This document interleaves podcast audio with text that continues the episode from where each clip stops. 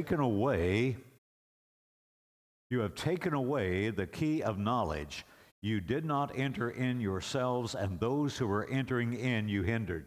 As you look at this text, in the larger context, Jesus is speaking to the Jewish lawyers, the scribes, the Pharisees, the rulers in the synagogues, the rulers even in the temple in Jerusalem. And at least six times in this context, he pronounces a woe upon them. In fact, he begins this verse by saying, Woe to you lawyers. But if you go back in the earlier part of the chapter, starting at verse 37, this is where Jesus was beginning to speak to these men about these problems. Verse 42, Woe to you, Pharisees. Verse 43, Woe to you, Pharisees. Verse 44, Woe to you, scribes and Pharisees, hypocrites. The context here is very similar to that which is found in Matthew chapter 23. In fact, Matthew 23 and verse 13 is almost a parallel to our text in Luke chapter 11 and verse number 52. In Matthew 23 and verse 13, Jesus said, Woe to you, scribes and Pharisees, hypocrites, for you shut up the kingdom of heaven against men. For you neither go in yourselves, nor you, do you allow those who are entering to go in. And so Jesus gives a very severe rebuke to these Pharisees for their hypocrisy and for their preventing men from gaining the knowledge of God. Now, as we look at our text, there's a couple of different translations that I want us to think about. In the New International Version, the language that is used in Luke 11:52 speaks of the key to knowledge.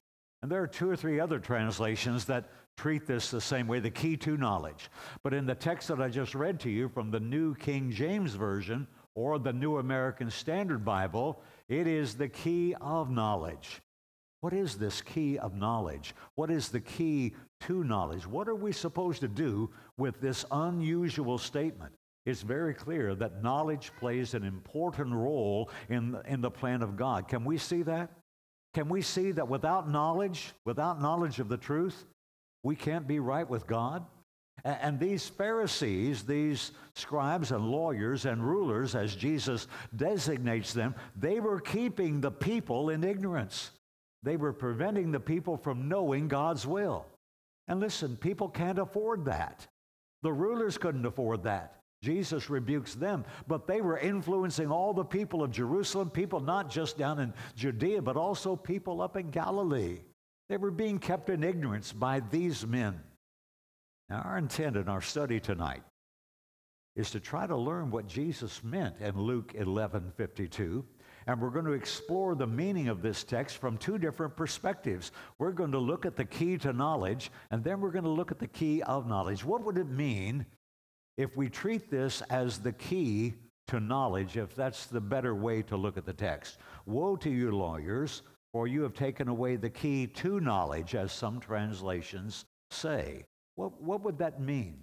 What do you think? What, what would it mean if it said the key to knowledge? Well, it would be this idea. It would be the key to gaining knowledge. And Jesus may be saying to these men, You've taken away the key to gaining knowledge. Do you think there is such a key? There is. But I want us to first see what it is not. It's not the official Jewish interpretation of things. See, that, that was the issue here.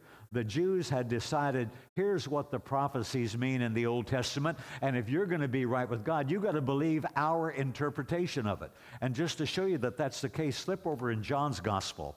In John's Gospel, in chapter 7, John chapter 7, and here these men, these same kinds of rulers, have sent some soldiers to arrest Jesus. If you look at John chapter 7 and verse 32, the Pharisees heard the crowd murmuring these things concerning Jesus. And so the Pharisees and the chief priest sent officers to arrest Jesus. Okay? But these officers, they go and they hear Jesus and they're kind of stunned by what they hear. And so they don't bring him back. They go back to the Pharisees, and here's what's ha- happening in verse 45. It says, The officers came to the chief priests and the Pharisees, and they said to them, Why have you not brought him? We sent you to arrest him. Why have you not brought him back? And the officers said, No man ever spoke like this man. They were so impressed at what they heard. I think they were afraid to arrest him. And then the Pharisees answered and said, Are you also deceived?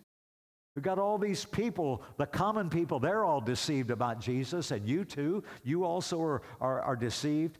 Have any of the rulers or the Pharisees believed in him? But this crowd that does not know the law is accursed. And so these people, they don't know. Look here. The rulers, we have not believed in him.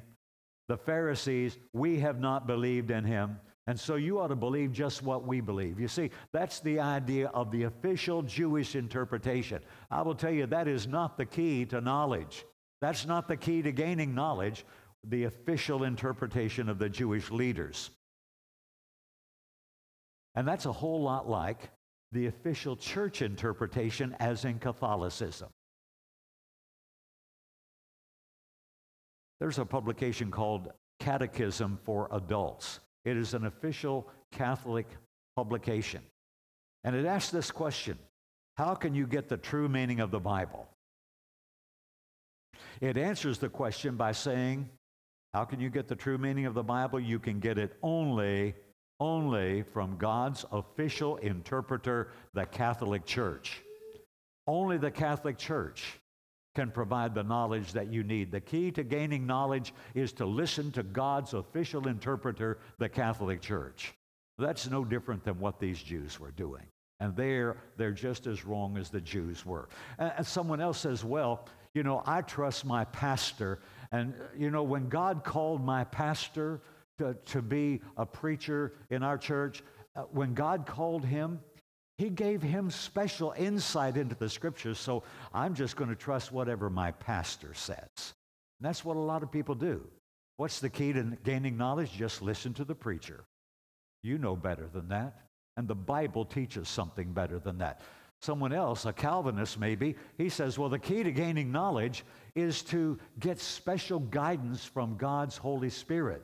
You know, you can't understand the Bible just by reading the Bible. And so God has to come upon you, His Spirit has to come upon you, and it has to make you believe, and it makes you to understand God's will. Charles Hodge, in his book Systematic Theology, said the Holy Spirit is promised to guide the people of God into the knowledge of the truth. And what he means by that is everyone who's going to understand the knowledge of the truth gets that from special understanding by the Holy Spirit. Reading the scriptures is not enough. Now, this is not how the key to gaining knowledge comes about. We reject all of these. And we're forced to ask is there really a key to gaining knowledge? Indeed, there is. The key to gaining knowledge is to seek it. In Matthew chapter 7 and verse 7, Jesus said, Seek and you will find. And he's talking in that context, I believe, about the will of God. Listen, folks, the key to gaining knowledge diligent study, seeking to know the truth. Diligent study is the key to gaining knowledge. The scriptures tell us how to gain knowledge. I'm going to go back to the Old Testament, and it was no different back there than it is in the New Testament period. I'm going back to Psalm 119 and reading verses 104 and 105. Listen to this. Here's what David wrote. You want knowledge? You want understanding? You want to know God's will? He says this in Psalm 119, verse 104 Through your precepts I get understanding. Therefore, I hate every false way. Your word is a lamp to my feet and a light to my path. If I want the knowledge of how I should live my life, I need to go to God's word. Your word is a lamp to my feet, it's a light to my path. Drop down to verse 169 in that same place. Psalm 119, verse 169.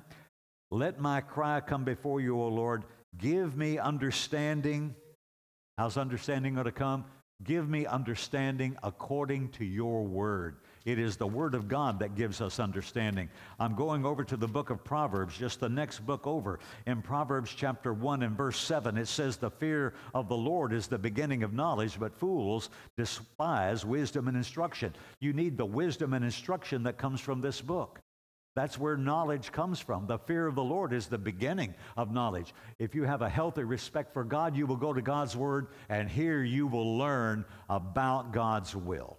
That's how it happens, my friends. Look at chapter 2 of Proverbs. Chapter 2, beginning at verse 1.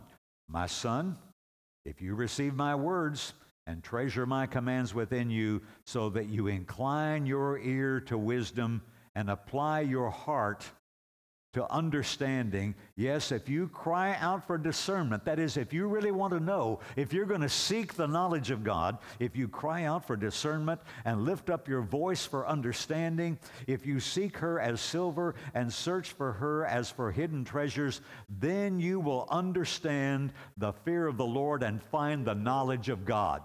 The key to gaining knowledge is to seek it. Again, Matthew 7, verse 7 Seek and you shall find. I'm going to the New Testament, to the book of Ephesians. Whether you look at Old Testament or New, it's still the same principle. Ephesians chapter 3, verses 3 through 5. The apostle says how that by revelation, God made known to me the mystery as I've briefly written already. When, when God gave revelation to Paul, what did Paul do with it? He said, I've written it down. Why did he write it down? He says, So, verse number four, when you read, you may understand my knowledge in the mystery of Christ, which in other ages was not made known to the sons of men, as it has now been revealed by the Spirit to his, to his holy apostles and prophets. So, the holy apostles and prophets, they received this message from God, and what did they do with it? They wrote it down so that when you read, you may understand my knowledge, said Paul. The key to gaining knowledge is diligent study. It is seeking to know from God's word what is right. Study to show yourself approved unto God, says 2 Timothy chapter 2 and verse 15. And so if you look at Luke 11 52, where Jesus said to these men, You have taken away the key of knowledge. If the key of knowledge is then the key to gaining knowledge. We understand that we gain knowledge by a right study of the Scripture, diligent study, not careless study, not fill in the blank kind of study. The question is, will you do that? Not very many people will. I hope that's your choice in life to give that kind of study to the Word of God. And so we seek the truth. Intentional study. I want to know what God's book says. That's most certainly the key to gaining knowledge. But I'm convinced that the Lord Jesus has something more in mind than just diligent study of the Scripture. Let's look then at this other translation, the way it's translated in the New American Standard Bible and the New King James and a, and a few other translations, where the text says, You have taken away the key of knowledge. And so, what would that mean if it's the key of knowledge? Well, remember, the Pharisees had kept the knowledge of God from the people. And as a result, neither the Pharisees nor the people they taught could enter the kingdom of God. Notice that this text in Luke 11:52 talks about entering something. Woe to you lawyers for you've taken away the key of knowledge. You did not enter in yourselves and those who were entering you hindered. He's talking about the kingdom. He's talking about God's will. Slip over to the parallel text in Matthew chapter 13. I'm sorry, Matthew chapter 23 and verse 13. Matthew 23, verse 13. Jesus in this parallel text said, Woe to you, scribes and Pharisees, hypocrites, for you shut up the kingdom of heaven against yourselves, for you neither go in yourselves, nor do you allow those who are entering to go in. Same concept, the idea of entering into something. And what is it here in Matthew 23 and verse 13? He says, You have shut up the kingdom of heaven. And so he's, he's saying that you Pharisees are preventing people from entering the kingdom. You're preventing people from being in the will of God. That's the idea. And why? What, what, what, what's happening here that they're not learning about heaven? Well, these men had taken away the key of knowledge. These people lacked knowledge. They lacked the knowledge that would allow them to enter into God's kingdom and to receive the blessings of knowing His will. Ladies and gentlemen, knowledge of God's will is the key to salvation. The plain and simple truth of the Scripture is that you must have knowledge in order to be saved. Without knowledge, you cannot be saved. I, I have a couple of books in my library uh, that address the idea of people who are saved without knowledge. People who were made right with God and they never knew or learned anything. It's just that God came down and just suddenly made them right with Him. I, I was at a Bible study when I still lived in Indiana, probably 1972. And uh, in this Bible study, there was a fellow who, uh, who was in the study. Everyone was going around the room giving their testimony. And this fellow said, I was riding my motorcycle down the highway late at night, and I was high on drugs, but suddenly I saw this light in the sky, and I knew it had to be Jesus. And there, as I'm driving my motorcycle down the highway, Jesus saved me right then and there. I said, What did you know about Jesus? Nothing. I'd heard of him, but I knew he saved me right then and there. Saved without knowledge. My friends, the key of knowledge. Knowledge is the key to salvation. To be saved, we must know the truth. We've got to know something in order to be saved. And how many passages teach that? I don't care if you go to the Old Testament or to the New, if you're going to be right with God, you've got to know something.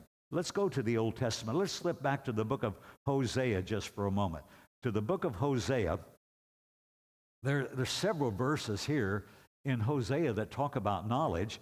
In, in Hosea chapter 1, ver, uh, chapter 4, verse 1, Hosea 4 1, hear the word of the Lord, you children of Israel, for the Lord, the Lord brings a charge against the inhabitants of the land.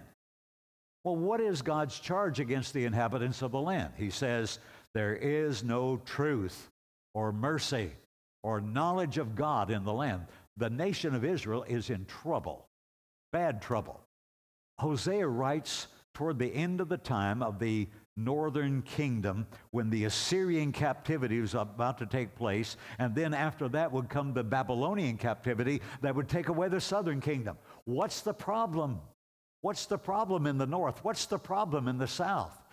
He says, there is no truth or mercy or knowledge of God in the land. Look at verse number six, chapter four of Hosea, verse number six. My people are destroyed Thank you for lack of knowledge. The people are going to go into captivity. Northern kingdom off into Assyria. Babylonians are going to come and take the southern kingdom into Babylon. My people are destroyed for lack of knowledge because, watch this, you have rejected knowledge. Look at that. Knowledge was laid before them. They said no. They rejected knowledge. Oh, there's much more about that over in the book of Jeremiah. Look at chapter 6 chapter 6 of Hosea. And this is people are being called back to God, but they're not taking their sins seriously. They say, oh, you know, hey, we're in trouble. Uh, let's get right with God real quick, okay? And uh, look, at, look at the text there in chapter 6, verse 1. Come, let us return to the Lord, for he is torn, but he will heal us. We're, we're going to be okay. Yeah, we've done wrong, but God's going to fix this all. He has stricken us, but he will bind us up. After two days, he will revive us. On the third day, he will raise us up that we may live in his sight. So everything's going to be fine. You know, don't take all this captivity stuff seriously. Okay, we've done a little something wrong, but God's going to heal us and it's all going to be fine. So let us know. Let us pursue the knowledge of God. His going forth is established as the morning. Yeah, they say, let us pursue the knowledge of God, but they never do it. It's not enough to say, oh, yeah, we're going to get right with God. You know, it's kind of like a person that comes down and takes a seat on the front and says, well, I've kind of sinned and I'm kind of out of the will of God, um, but hey, uh, I, I come to get prayers. And they never change their life. You can ask for prayers all you want, but if you don't change your life and if you're not in the business of learning the will of God, you're not going to get right with God. Verse 6, chapter 6, verse 6 of Hosea I desire mercy and not sacrifice, and I desire the knowledge of God more than burnt offerings. You know how important the animal sacrifices were to the Jewish people, to the Old Testament system. You know all about that. But God says, God says, I desire the knowledge of God. I want you to know about me. That exceeds all the animal sacrifices and all the burnt offerings. That was the problem in the Old Testament. You want something about this in the New? Go over to the Gospel of John again, to John chapter 8. This is Jesus, and Jesus here is speaking to some people who believed on him. They've been listening to him, and they say, Hey, this guy is right. He may be the Messiah. Yeah, we, he, he's the Messiah, sure. And then verse 31 says, Jesus spoke to those Jews who believed, who believed him. And he said, If you abide in my word, you are my disciples indeed. Why did they need to abide in his word? Because the knowledge of his word that's the key to salvation knowledge. To be saved, we've got to know the truth. In fact, that's what he said in the next verse You shall know the truth, and the truth shall make you free. Then these people, these who believed in him, they answered him and said, We're Abraham's descendants, and we've never been in bondage to anyone. How can you say you will be made free? My goodness. Do they, have they forgotten? We've never been in bondage to anyone.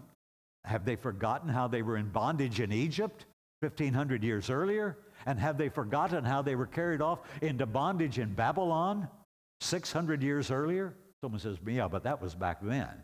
That was a long time ago. These Jews have never been in bondage. Then what is the Roman occupation of Judea and Jerusalem all about? They're in bondage to Rome at the very moment they say these things. We have never been in bondage to anyone. How can you say you will be made free? Jesus said, Most assuredly, I say to you, whoever commits sin is a slave of sin, and a slave does not abide in the house forever, but a son abides. Therefore, if the Son makes you free, you shall be free indeed. Jesus goes beyond Babylonian captivity, beyond the bondage in Egypt, beyond bondage to Rome, and says your real problem is bondage to sin. And you need me. You need the Son of God to make you free. If the Son makes you free, you will be free indeed. But what's the key? What's the key to freedom from sin? Knowledge is the key. Jesus said, You will know the truth, and the truth will make you free. We've got to know the will of God. Knowing God's will is the key to salvation, it's the key to freedom from sin. And the scribes, what were they doing? The reason Jesus is rebuking these people in Luke 11 52 is they were keeping that knowledge away from the people. And so Jesus severely rebuked those scribes. Today, if you've been around very long, you know that there are religious leaders doing the same thing today. They keep the knowledge of God from the people by their false doctrines. That's one of the ways it happens. But it's even worse than that, that most people keep the knowledge of God from themselves. They keep the knowledge of God from themselves by refusing to study. I, am not saying they fail. I'm not just saying they fail to study. I mean they refuse to study. You give people a simple workbook and say, here are five questions to answer for next week's class. No, I don't think I'll do that. It's not that they didn't have time, they had time for everything under heaven, everything they wanted to do. That's because they're interested in everything under heaven except going to heaven. And like the people of Hosea's day, the people in our day are destroyed for lack of knowledge. My friends, we have to know the truth in order to be saved. You're not going to be saved without that. Now, let me, let me tell you something that I think is most interesting. In doing my research and reading a number of authors and doing research on the words in this text, Luke 11 52, I read, read one source, a, a man named Tillotson, and he said that when a Jewish scribe, these were the men who were the teachers of the law, they, they, they made copies of the scripture and then they taught. When a Jewish scribe graduated from the schools of learning, he was literally given a key. That is, a literal key was put in his hand. And this key was part of his graduation ceremony. And as such, it said, Now, because you have been to the school of Hillel, or because you have been to the school of Gamaliel, you now are the possessor of a key, a literal key. But the, the literal key was symbolic of the man's authority to teach the people. You now are recognized as a teacher in Israel. Remember when Jesus came to Jerusalem and there was this controversy in the temple, he'd been teaching the people, and they said, How does this man able to teach when he's never learned? never learned in our schools. Where does he get the authority to teach? Who gave him this authority? You see, there was authority recognized in Judaism in Jerusalem that you had to have the authority to teach the people. And so at your graduation ceremony, you would be given a key, and this was just a symbol of the fact that you had a right to teach. I think what Jesus is doing when he speaks of the key of knowledge, I think he's making a play on words. He's figuratively saying, you know, it's not this little key that was given and put in your hand at your graduation ceremony, but rather it's knowledge itself that is the key to salvation. Jesus is alluding to this little key that was given in his figurative use of the word key. You see, the scribes were to teach the knowledge of God to the people, but instead, what did they do? They muddied the waters, they obscured the knowledge of God. They said some of the things that God has said, here's a slick way to get around them. We found loopholes in what God said, and you don't have to honor your father and mother. Read Matthew 15, read Mark 7. They found loopholes in the will of God, so they thought. And so they obscured the knowledge of God by their false interpretations and by their traditions that they treated as law from God. And so, in a figurative sense, these men who were authoritative teachers in the land of, of, of Judea and in Jerusalem, they refused themselves to go into the house of knowledge and learn. Remember Jesus in both texts, Matthew 23, 13 and Luke 11, 52, he said, You not only don't enter in yourself, but you're preventing, you're preventing others from entering in. Those who might have come into the kingdom, those who might have entered the house of knowledge, you prevented them. And so, figuratively, these men refused to go into the house of knowledge and learn, even though they supposedly had the key. They stood outside. And what did they do outside of the house of knowledge? Well, if they did anything at all with the key, they figuratively locked the door so that others couldn't get in either. And then they hid the key so that no one could go in. It's a horrifying picture. And it's why Jesus said, These are blind leaders of the blind, and both are going to fall into the ditch. Just imagine how it would be if the 100 and, 110 or 115,000 people living inside Beaumont, Texas, that's about our population, that we were just uh, all of us were a race of blind men. Everyone, not a one of us could see with our eyes. Everyone in Beaumont is completely blind but to a handful of men is given the key, and this key is put in the lock and turns the lock, and now all of us can see. Okay? Now I'm talking about literal blindness. Think about it for a moment. If the whole city was literally blind and someone has got the key, they can turn that key and all of us now can see. But they refuse to do it for themselves and they refuse to let others see. They're blind leading the blind. Now, that would be a terrible thing. That would be a terrible thing. We're kept blind by blind leaders. That would be bad, but you know what? It would only impact this life. It would only impact your blindness in this life for 70, 80, 90 years, however long you live. You live and die as a blind man, literally. But what was happening here, the fact that they were keeping people from entering into the knowledge of God, that's eternal. That reaches beyond the 70 or 80 or 90 years of this life. That reaches into eternity. It is a blindness that impacts what's going to happen people, to people when we die. You can look at this two different ways. You can see the key to knowledge, the key to gaining knowledge. Diligent study is the key to gaining knowledge. Or you can see it as the key of knowledge. That is, knowledge is the key to salvation. To be saved, we must know the truth. You know, no matter which way you translate this, the lesson comes out the same. Knowledge is still going to be the key, isn't it? And the key to gaining knowledge is diligent seeking study for ourselves. Now, let's make application real quick and we'll wrap it up. Dads, what are you doing at home? You are the leader of your family. And as leader of your family, that doesn't just mean your kids have to mind you and your wife has to be in submission to you. As leader of your family, it is your job, your responsibility, your duty in life, your obligation to teach your family the will of God. You know, we've been talking about this story back in Genesis about, about uh, Adam and Eve. And you look at Genesis chapter 2, God spoke to Adam and said, Don't eat of this tree.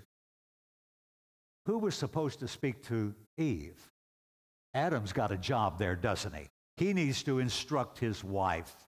And dads, you better be about the business of instructing your wife and your children.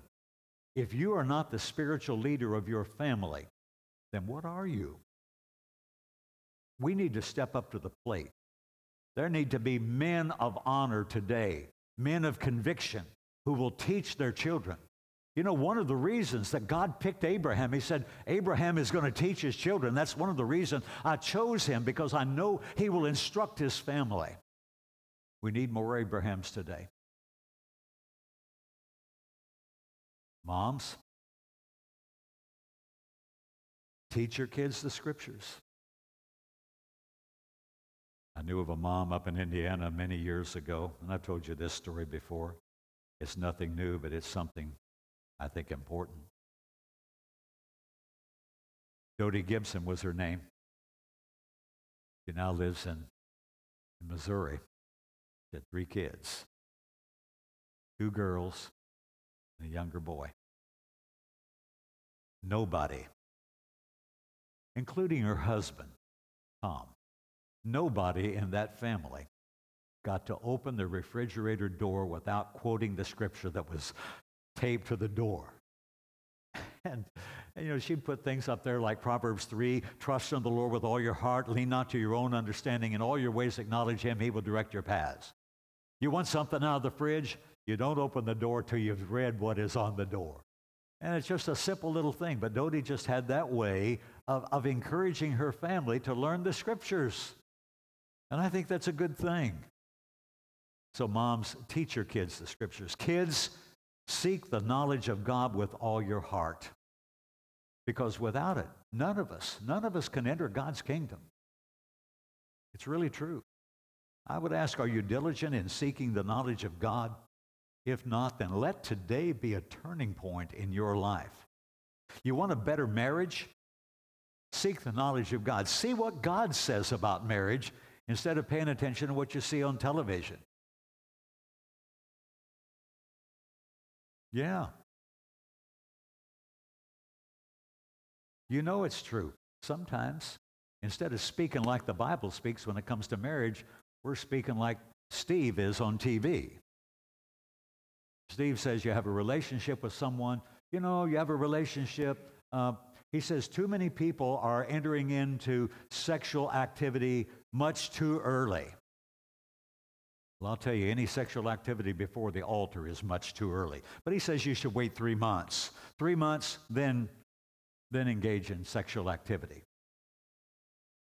Wait till you get married. That's what the Bible says. That's what the Bible says. Let's not speak like we see on TV with Dr. Phil or Oprah or someone else. Let's speak what God says, and we'll have better marriages. Let every man love his wife as he loves himself. And mister, you know you love yourself. Now you need to start loving your wife that way. That's Ephesians 5:33. And let the wife see that she respects her husband. Give respect to your husband. Someone says, "Well, my husband doesn't deserve respect." Yeah, and maybe you don't deserve love either, but your husband is still commanded to love you. So that's what you ought to do.